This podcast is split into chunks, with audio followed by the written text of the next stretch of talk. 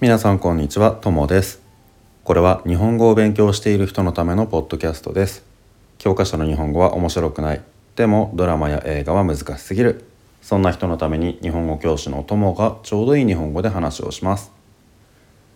さて今日は電子マネーについて話したいと思います。電子マネーってわかりますか？電子マネーっていうのは本当のお金現金じゃなくて例えばスマホに入っている、えー、と買い物した時にもらえるポイントとかそういうので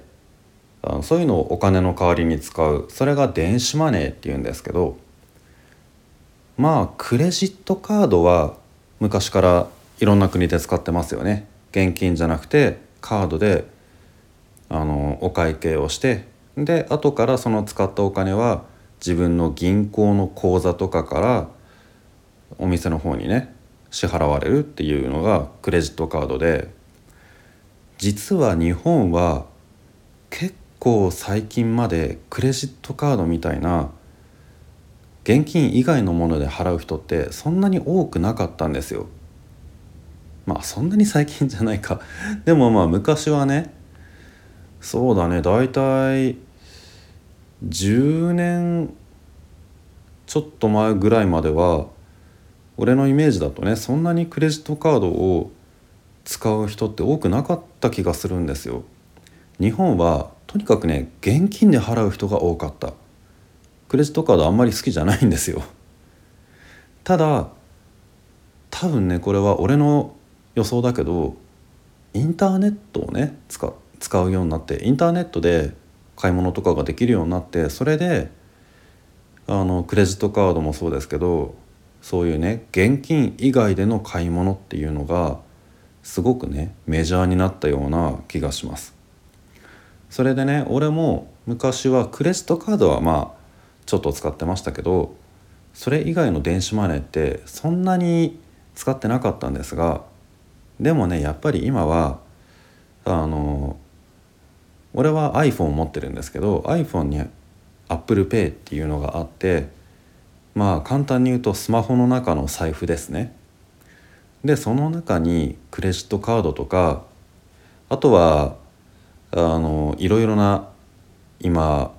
バーコード決済とかですねバーコードとか QR コードであのお金を払うことができるそういうアプリもたくさんあるのでそれをね使い始めてから現金って実はすごく面倒くさかったんだなっていうふうに思うようになってしまいました。今ではね本当に現金は使わなくなりましたね。現金じゃないとダメなお店もまだ時々ありますけどでも今ほとんどの店でクレジットカードかその電子マネーとかね何か現金以外のもので払えるようになったからほとんどね現金使わなくなっちゃって今財布に本当にあの多分ねご飯1回食べることができないぐらいそのぐらいね少ないお金しか入ってないと思うんですよ。でね日本人はね本当にその現金で払うのが好きだったというか現金以外があんまり好きじゃなかったからこんなにね電子マネーっていうのが普及するとは俺も思わなかったんだけどやっぱりねそのスマホの普及っていうのは大きいですよね。みんな俺の親とかもねまだお年寄りとまではいかないけどでもお年寄りにね近くなってきたそういう人でもスマホをみんな持っててそれでねあの電話だけじゃなくっていろんなアプリとかも使ってるからそれならねやっぱり電子マネーの方が便利ですよね。あの俺は財布必ず持って歩いているんですけどでも財布って俺はカバンは持たないから結構男の人でねカバンはいつも持ち歩かないってっていう人はね多いと思うんですけどそういう人って財布はズボンのポケットにみんな入れてると思うんですけどポケットに財布を入れるからあんまりお金を入れすぎると財布が熱くなっちゃって使いにくいんですよね。で俺はその財布をねできるだけ薄くしたいっていうふうに思ってるんですよ。カバンは面倒くさいから持ちたくない。でも財布もあの持ちたくない。ポケットに入れておきたい。だからそのポケットに入れて邪魔にならないようにするためにカードとかもできるだけね持たないようにしてたんですけど今はねあのお金はもちろん電子マネーだから携帯に入ってるしいろいろなお店で使う会員証とかポイントカードとかそういうのもみんなアプリになってるから財布がねすごく薄くなったんですよね。でそれがそれですごい助かったなって思ってたんですけど本当にもう今は現金も使わなくなって使わなくなってきちゃったからそもそも財布がなくても大丈夫になってきましたね。まだ俺の財布の中にはあの身分証 ID カードですね。マイナンバーカードっていうんですけどそれも入ってるから財布を出かける時は持っていくけどでも買い物の時に財布は出さなくなりましたね。すごい便利になったと思います。やっぱりね子供だとクレジットカードとかはあのまだ作れないんですけど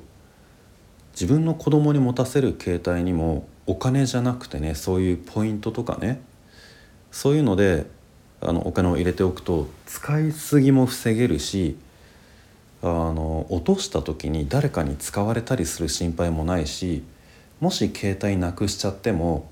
ちゃんとね ID とかパスワードが分かってれば他の携帯買った時にもまた使えるしですごいいいことばっかりな気がしますね。